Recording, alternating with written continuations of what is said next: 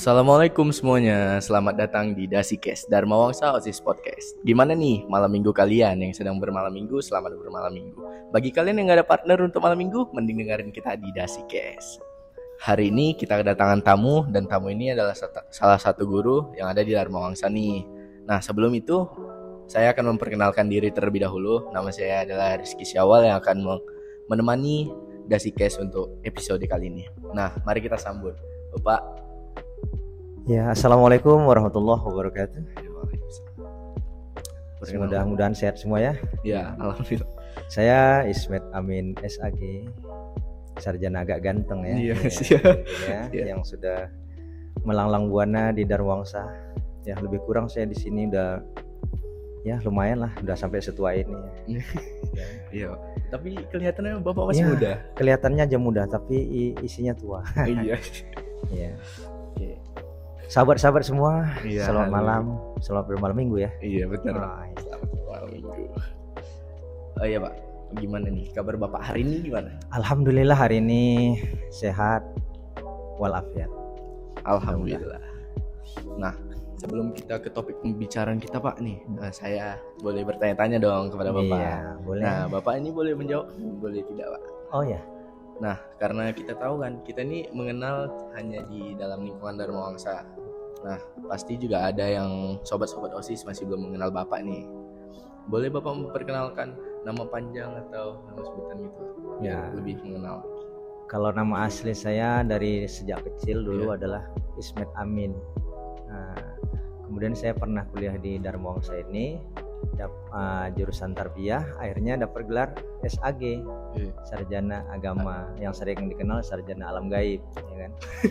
Jadi nama panjangnya aslinya adalah Ismet Amin S.Ag yang sering. Iya. Tapi kalau mau lihat channel saya ada di Ismet Sagita. Iya. Boleh-boleh guys datang ke channelnya Pak Amin. Okay. Tapi nggak ada isinya. Nggak ada isinya Pak. Oke Pak, saya akan bertanya nih tentang background pendidikan Bapak. Bisa diceritakan sih Pak, mulai dari SMA, SD juga boleh, dipersilakan. Kalau SD-nya sih saya dari Hamparan Perak ya, karena tinggal di kampung. Itu adalah SD Negeri 10-17-44. Nah, itu SD yang paling dekat sama rumah. Walaupun paling dekat, tapi jaraknya 2 kilo lebih dari rumah. Nah, termasuk jauh. Iya, jalan kaki. Nah, kemudian tamat dari SD saya masuk ke sekolah namanya Madrasah Ibtidaiyah atau Sanawiyah ya, Sanawiyah. Itu di situ juga sekolahnya sama satu tempat, namanya MTs Al-Manar. Kemudian setelah tamat saya melanjutkan sekolah SMA-nya, tapi SMA-nya masih berbasis agama, yaitu Aliyah. Madrasah Aliyah. Nama sekolahnya adalah Madrasah Aliyah Swasta Tarbiyah Islamiyah. Jaraknya juga nggak jauh, lebih kurang ya sama 2,5 kilo juga dari rumah. Dan itu semasa SMA saya situ sekolahnya ya kadang-kadang jalan kaki, kadang-kadang naik sepeda, karena masa itu angkot masih susah gitu ya.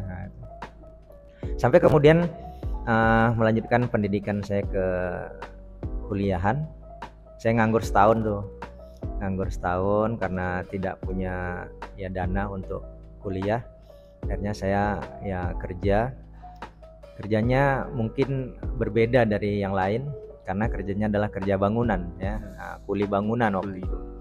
Nah 1 tahun kuli bangunan, kemudian cari-cari kuliah yang bisa sambil kerja, dan ternyata ketemulah dengan Dharmawangsa. Nah jadi kuliah di Dharmawangsa masuk jam 5:30 sore, sehingga akhirnya kerjanya pagi sampai jam 5, dan kerjanya juga selama kuliah sama, kerja bangunan. Nah bahkan sampai sekarang masih juga ya kerjanya seperti itu. Pulang dari sini, dari ngajar di SMA Dharmawangsa, kembali ke habitatnya ya. Tapi bekerja di bangunan. Nah, istilahnya di perumahan ya gitu. Berarti Pak Ismail ini ada bekerja keras ya. Kalian keras sekali lah pokoknya. Iya, keras sekali. Sekeras hidup ya kan. Iya, iya. Oke. Nah, Bapak ini pasti punya hobi kan? Iya. Boleh disebutin enggak Pak hobi Bapak ini? Kalau hobi dulu waktu masih SMA-nya sih hobinya nyanyi. Itu waktu sebelum jadi guru ya. Ya hobinya nyanyi ke sana kemari. Ya walaupun dengan suara yang ala kadarnya ya, tapi namanya hobi ya. Kemana-mana juga ya ngisi-ngisi waktu luangnya dengan cara kayak gitulah ya. Tapi kemudian setelah kuliah masih tetap juga ya seperti itu sampai tamat lah, baru kemudian ngajar di Dharmawangsa ini, baru kemudian sedikit demi sedikit nyanyinya dihilangin. Nah, karena apa? Karena kebetulan yang diajar adalah agama gitu ya. Walaupun secara Islami ya menyanyi itu tidak diharamkan ya, tapi hukumnya adalah jais atau boleh. Tapi rasanya kurang pas aja sih kalau ya guru agama dilihat masih nyanyi, apalagi di keyboardan gitu kan ya. Kalau di YouTubean mungkin masih bisa lah ya, nggak apa-apa lah ya, nah, gitu. Itu kalau hobi ininya ya. Tapi sebenarnya cita-cita saya dulu adalah arsitek ya, jadi agak berbeda dengan hobinya, agak berbeda dengan kuliahnya. Nah jadi arsitek, makanya sampai sekarang meskipun ngajarnya agama tapi tetap bagian dari bangunan atau kearsitekturan itu masih tetap dijalani. Kalau hobi makannya sih paling makanan yang murah meriah ya, itu nasi goreng. Nasi goreng depan nih kan. Iya. Pokoknya nasi goreng oke. Ya. Oke, Sobat OSIS, mari kita masuk ke dalam inti pembahasannya tentang remaja agamis nih. Nah, Sobat OSIS tahu nggak sih, fase remaja ini adalah masa-masa transisi dari anak-anak yang menuju dewasa, yang dimulai dari usia sekitar 12-21 tahun. Nah, untuk ciri-ciri remaja yang kita tahu untuk sekarang ini adalah yang pasti emosi yang nggak stabil ya, atau labil ya bisa dibilang. Nah, hawa nafsu yang tinggi, satu lagi yang kita harus berpikir lebih jauh, yaitu kita tuh tidak boleh terlalu berpikir yang kritis ya, bahkan bisa sampai meragukan imannya lo, karena berpikir kritis ini akan merusak yang namanya keimanan dan juga lain-lain. Nah, baiklah, ini adalah pertanyaan untuk Bapak Ismet. Oke. Seperti yang sama-sama kita ketahui ini Pak, guru agama lain itu kan kalau ngajar pasti serius banget nih, nggak semua sih, tapi rata-rata. Nah, kalau Bapak ini kan berbeda, kalau mengajar pasti ada yang hal-hal yang bisa bikin ketawa gitu. Mulai dari kocakan Bapak, nah mulai bisa pantun, asal siap pelajaran, bisa diberitahu dong Pak. Kalau kenapa sih karakteristik Bapak ini berbeda dengan guru-guru yang lain, guru-guru agama yang lain? Ya kalau itu sih mungkin setiap orang punya ciri masing-masing ya. Iya benar. Nah kalau saya sih dalam mengajar tuh yang penting bisa membuat siswa tuh nyaman. Terkadang kalau kita ngajar dengan serius juga, kalau siswa yang menerima juga merasa nggak nyaman kan, apa yang kita sampaikan juga nggak akan sampai ke hati. Nah jadi yang perlu itu ya belajar tuh bisa sambil santai kok, nggak mesti harus serius-serius banget kan. Nah, jadi dengan cara itu mungkin siswa yang diajar merasa lebih tertarik dia ketimbang harus serius dengan wajah yang ketat, apalagi kalau yang dibahas tentang neraka, tentang apa, semakin ketat kayaknya semakin takut gitu ya. Jadi dengan bawaannya santai, ceria ya, sekali-sekali disisip dengan pantun ya, itu kan suatu hal yang menarik ya untuk menarik minat siswa ya, ikut merasa belajar itu ternyata nggak susah tapi menyenangkan, walaupun yang dibahas tentang akhirat dan sebagainya. Nah, lebih menarik dia ya. Oke. Ini pertanyaan kedua nih Pak. Nah, menurut Bapak nih, gimana sih cara mendidik moral untuk remaja-remaja muslim di zaman sekarang Pak? Nah, remaja sekarang ini karena terfokus kepada ya apalagi masa-masa digital, handphone dan sebagainya, sehingga terlihat bahwa remaja-remaja sekarang ini mereka lebih fokus kepada handphonenya, kepada ya gadgetnya daripada kepada akhlaknya. Nah, sehingga terlihat seolah-olah remaja-remaja sekarang hilang agamanya, atau juga hilang kemudian akhlaknya. Kenapa? lebih banyak terfokus kepada gadget dan handphonenya. Nah, sebenarnya kalau imannya yang ditanamkan itu lebih kuat, maka gadget tuh justru malah menambahkan dia menjadi lebih baik. Nah, dengan adanya gadget dia bisa mendengarkan ceramah, dengan adanya gadget dia mungkin bisa mengaji karena ada aplikasi-aplikasi yang baik. Nah, itu. Tapi yang terpenting adalah bahwa remaja yang baik adalah remaja yang sudah tertanam dalam jiwanya agama yang kuat. Nah, sehingga munculnya akhlak yang baik. Nah, kalau sudah gadget yang ditonton juga nggak bagus, ya aplikasinya juga game online dan sebagainya, maka secara otomatis akhlaknya juga akan berkurang, akhlaknya akan menjadi buruk. Apalagi di masa sekarang ini sudah jelas banyak siswa ataupun remaja-remaja yang salah kaprah dengan gadget, sehingga melupakan akhlak, bukan hanya kepada guru, bahkan di rumah saja kepada orang tuanya pun dia sudah berani melawan. Kenapa? Ya karena biasa megang gadget, apalagi dilarang megang, atau juga mungkin ya tidak ada pakai dan sebagainya, minta sama orang tua nggak dikasih, marah-marah. Nah, akhirnya akhlaknya akan semakin buruk. Oke, Sobat OSIS, mari kita masuk ke dalam fase Q&A. Oke, di sini ada pertanyaan nih dari Ed Mutia Zahraj. Oke, sholat 5 waktu tapi berzina, diterima nggak sih itu sholatnya, Pak? Ya, antara sholat dengan berzina mungkin berbeda urusan.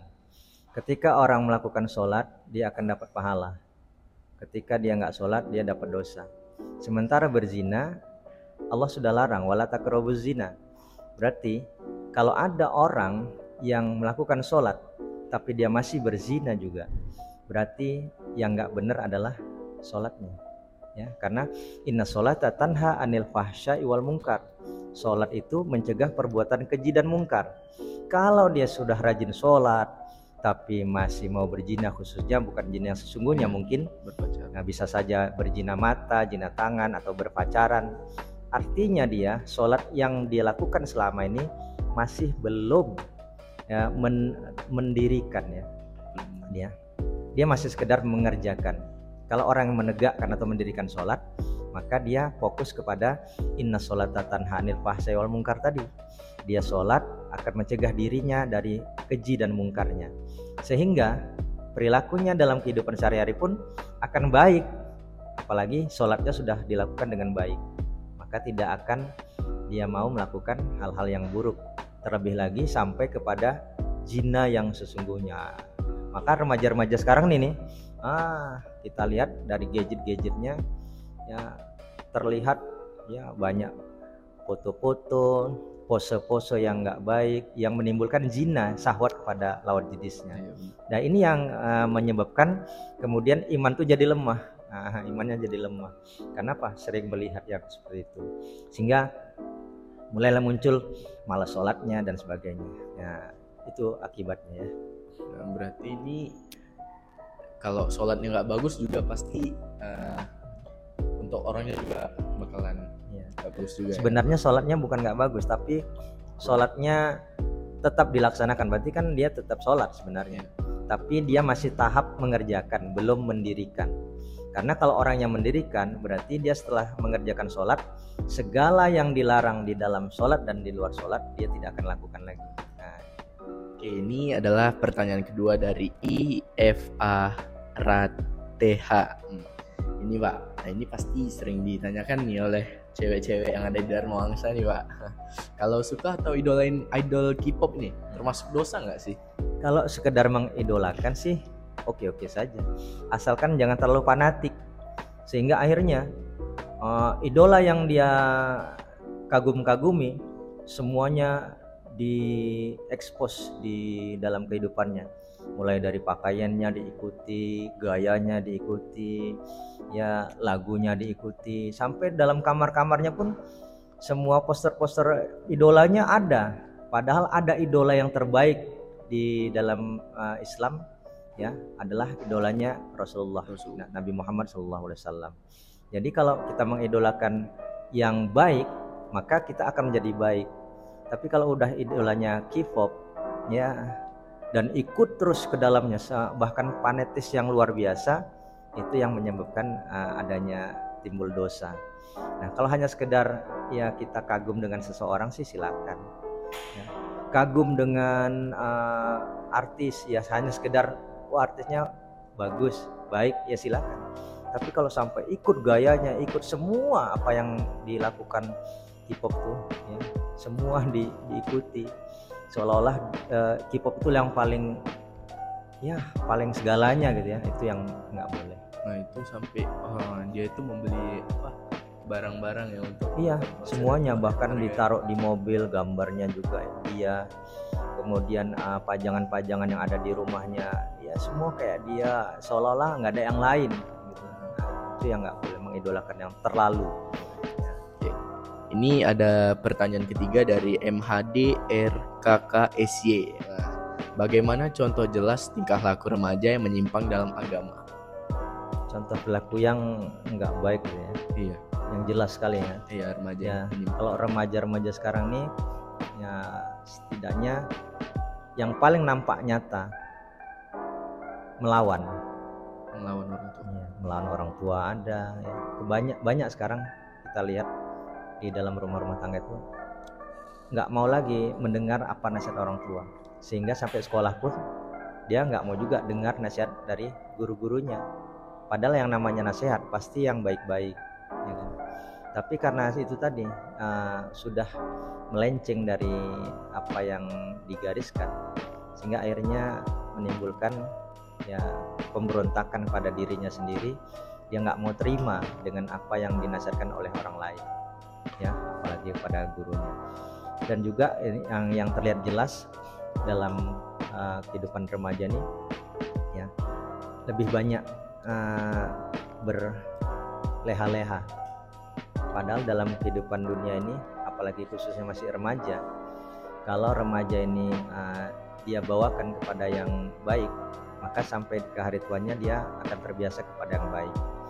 Tapi sekarang ini kita lihat remaja-remaja ya lebih suka ikut-ikutan dengan yang nggak baik, apakah itu kayak geng motor, ya kelompok-kelompok yang merugikan dirinya lah, ya, tongkrongan-tongkrongan dan sebagainya. Ini kan terlihat jelas sekarang ini, ya. Bahkan bisa-bisa dia akan ikut menjadi kelompok begal, boleh jadi juga dia ikut-ikut tongkrongan narkoba dan sebagainya. Ini kan akan merugikan dirinya sendiri. Nah, ini yang terlihat jelas sekarang, ya, di remaja-remaja kita ini. Mereka nggak mau lagi, seolah-olah nggak mau dengar nasihat dari orang lain. Nah maka siapapun yang menasihati dia nggak akan sampai kepada dirinya, kecuali dirinya sendiri yang mau merubahnya. Innallaha la yukhairu ma biqaumin hatta yukhairu ma bi anfusihim. Allah tidak akan merubah nasib suatu kaum kalau kaum itu nggak mau merubahnya. Jadi para remaja ingat bahwa untuk merubah seseorang menjadi baik bukan dari orang lain, tapi yang terpenting adalah dari diri kalian sendiri. Nah, itu yang Pak Ismet ini paling the best ya. Ini ada pertanyaan keempat dari putra.shah_. Bagaimana kami sebagai seorang remaja dapat terus menjaga keimanan dan ketakwaan kepada Allah SWT? Untuk bisa menjaga keimanan, kunci utamanya hanya sholat. Di Dharmawangsa sudah dipersiapkan sekarang istirahatnya les ke-7 baru istirahat, artinya tepat di waktu mengerjakan sholat zuhur. Nah bagi remaja-remaja yang meluangkan waktunya untuk bisa sholat berjamaah, dia tetap harus konsekuen dengan ibadah sholatnya, maka tidak akan goyah, tidak akan gampang untuk bisa dia menyeleweng ataupun berbuat yang tidak baik, karena kuncinya di situ. Keimanan kepada Allah itu apabila seseorang selalu dekat dan ingat kepada Allah. Ittaqullaha haitsuma kunta. bertakwalah kepada Allah di mana saja kamu berada. Jadi bukan hanya di sekolah karena waktu sholat, tapi di rumah juga kalau dia sudah terbiasa bertakwa kepada Allah, dia akan menjadi orang yang baik insya Allah. Nah, kuncinya hanya sholat dan takwa kepada Allah. Nah, ini Pak, saya akan bertanya tentang bagaimana sih kita cara bisa mengkondisikan hawa nafsu kita nih sebagai seorang muslim. Remaja ini kan apalagi di masa remaja, masa-masa puber awal ya, puber sampai masuk ke pertengahan, itu kan untuk mengendalikannya sangat sulit ya, apalagi ikut-ikutan, bahkan mungkin sering melihat ya tontonan-tontonan yang mengarah kepada kemaksiatan. Ya kuncinya hanya pada diri ya, bagaimana kita bisa mengendalikan diri itu dengan cara ya kalau ada gadget yang mungkin kontennya tentang yang nggak baik-baik dihapus atau mungkin tidak dibuka. Dan juga kunci yang paling baik untuk bisa mencegah hawa nafsu itu mengarah kepada yang tidak baik adalah puasa. Karena remaja ini kan jarang sekali kalau kita lihat berpuasa. Justru malah puasa inilah satu-satunya jalan untuk menekan hawa nafsu, khususnya remaja masa sekarang. Nah, ada nggak nih remaja-remaja yang puasa? Wis, ada. Ya, ada juga ya. Ada. Tetap ada. Nah, itu yang terbaik untuk mencegah dan menekan hawa nafsu yang ada. Ya Pak, itu kadang ada tuh teman-teman pas lagi puasa nih. Dia sebenarnya juga ikut puasa kan, cuman pas lagi jalan bareng, tiba-tiba dia terlihat ada buah-buah yang nganggur di situ. Dia ngambil dan makan, dia memberi juga kepada temannya. Itu bagaimana sih Pak? Dia berarti masih belum kuat juga imannya. Ya, namanya sudah berpuasa, pasti segala yang halal saja ditinggalin, apalagi yang haram. Nah, maka pengendalian hawa nafsu dari halal ke haram atau sebaliknya, justru dari puasa inilah yang membuat dia akan semakin lebih tangguh seharusnya. Mampu nggak dia menahan godaan orang lain, atau mampukah dia menahan godaan dari kemaksiatan atau perbuatan yang nggak baik? Apalagi ngasih-ngasih yang justru malah dia lagi puasa kan? Nah, seharusnya kan nggak dilakukan. Ya pahalanya hilang, laparnya dapat kan gitu ya. Nah, nggak sadar nih kita sudah di penghujung acara. Nah, ini adalah terakhir kali kami, enggak terakhir sih, maksudnya di episode ini terakhir untuk meminta Bapak untuk membuat pantun kepada sobat-sobat OSIS yang sedang bermalam minggu. Oh, hari malam minggu ya? Oh iya. Ya, kalau hendak pergi ke Paris, oleh-olehnya adalah bolu. Ya. Selamat datang dan selamat malam semua sahabat OSIS. Ya, dan selamat bermalam minggu. Iya, cakep. Oke, sekian dari kami DasiKes. Assalamualaikum warahmatullahi wabarakatuh.